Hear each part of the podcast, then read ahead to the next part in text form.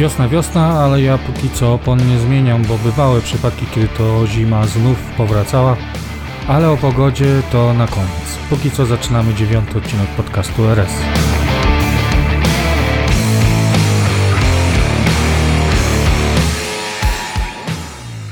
Jak pewnie zauważyliście, ceny benzyny i diesla przekroczyły barierę 5 zł za litr, a gaz poszypował poza granicę 2,60. Oczywiście są to ceny, które nie występują na każdej stacji, ale już na większości. I tu w następnych tygodniach wcale nie zapowiada się, żeby spadały. Uśredniona cena paliw na najbliższy tydzień wygląda następująco: 95 za 4,94, 98 za 5,20, diesle za 4,92, a gaz po około 2,46. Czas na wiadomości, ale najpierw mała ściąga o tym, co wpływa na cenę paliw w naszym kraju, bo znamy już przypadki z życia i sytuacje, gdy za litr płaciliśmy powyżej 5 zł. Ale wtedy nie było pandemii, a baryłka kosztowała około 100 dolarów. Obecnie cena za baryłkę to 60 dolarów, więc analogicznie powinna być tańsza benzyna i ropa, ale nie jest. Wpływ na wyższą cenę paliw powinien mieć też kurs dolara do złotówki, ale jest taki sam jak przy poprzednich czasów paliw po 5 zł. Procentowo cena paliwa rozkłada się następująco. Około 40% to cena netto w rafinerii. Podatek akcyzowy to 30%, opłata paliwowa to 3%, podatek VAT to 19%, a na marże stacji pozostaje około 2%. Na terenie Polski mamy dwóch dużych dystrybutorów paliw i jest to Orlen i Lotos. A jak pewnie słyszeliście, Orlen ma zamiar i już próbował przejąć Lotos, co by dało mu pozycję monopolisty na tym rynku paliwowym. Gdy przyszła pandemia rok temu, jednogłośnie większość stacji obniżyła cenę paliw, niby rezygnując z marży. Wtedy cena za litr benzyny spadła o, o około złotówkę. Czy ta złotówka przekładała się na te 2% marży? Oczywiście nie.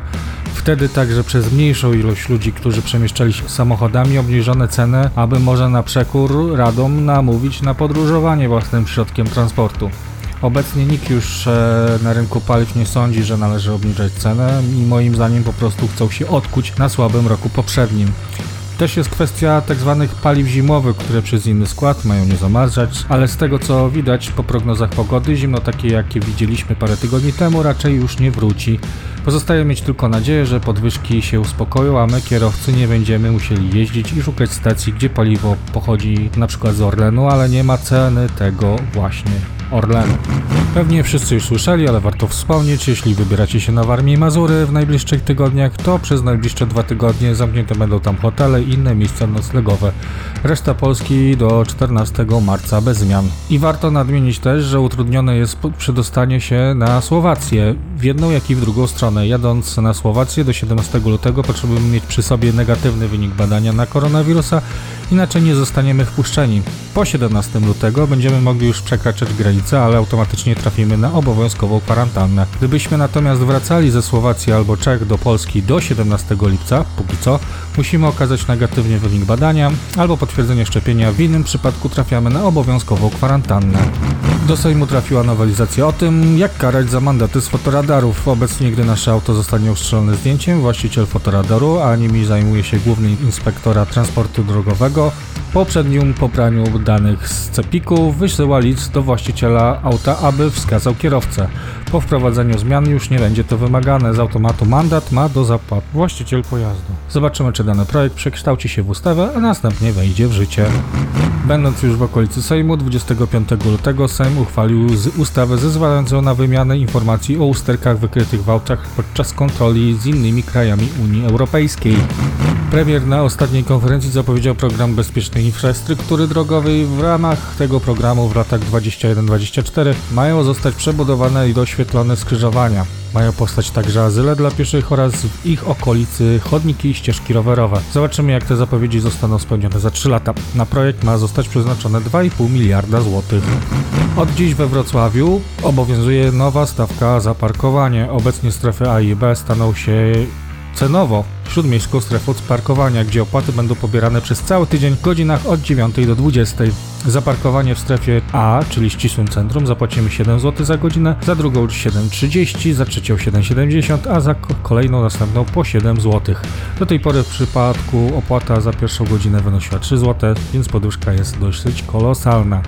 Jak tłumaczą włodarze Wrocławia, ma to usprawnić rotację samochodów. W obszarze B opłata z 3 zł za pierwszą godzinę wzrośnie do 5, druga do 5,20, trzecia do 5 zł 50 groszy, a czwarta i kolejne po piątaku. W strefie C również podwyżki, płacimy tam za parking od poniedziałku do piątku już bez weekendów, od 9 do 18, a nie do 20. Cena wzrosła o złotówkę z każdej godziny parkowania, czyli za pierwszą godzinę zapłacimy 3, za drugą 3,10, za trzecią 3,30, za czwartą i kolejne po 3 zł.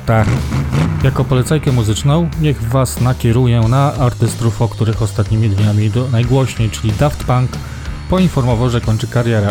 Oczywiście ostatni album Random Access Memories zna już chyba każdy i z każdej możliwej strony, dlatego sięgnijcie po wcześniejsze albumy, na przykład Human After All. Album niedoceniony, nisko oceniany w dniu premiery, ale po tych paru latach uznawany za rewolucyjny, z którego teraz czerpią inni wykonawcy. Pogodowo najbliższy tydzień wygląda następująco. Temperatura będzie oscylować od 5 do 10 stopni. W czwartek, na który zapowiadane są opady deszczu, a po tym czwartku spodziewane są nocne przymrozki. Portale pogotowe zapowiadają powrót czystych mrozów, ale o nich przekonam się po 8 marca w następnej pogodzie w podcaście RS. I na koniec podziękowanie dla Was, że Wam się chce słuchać, podziękowanie dla mnie samego, że wciąż chce mi się to nagrywać. I do usłyszenia za tydzień. Michał Foltak, to był podcast RS.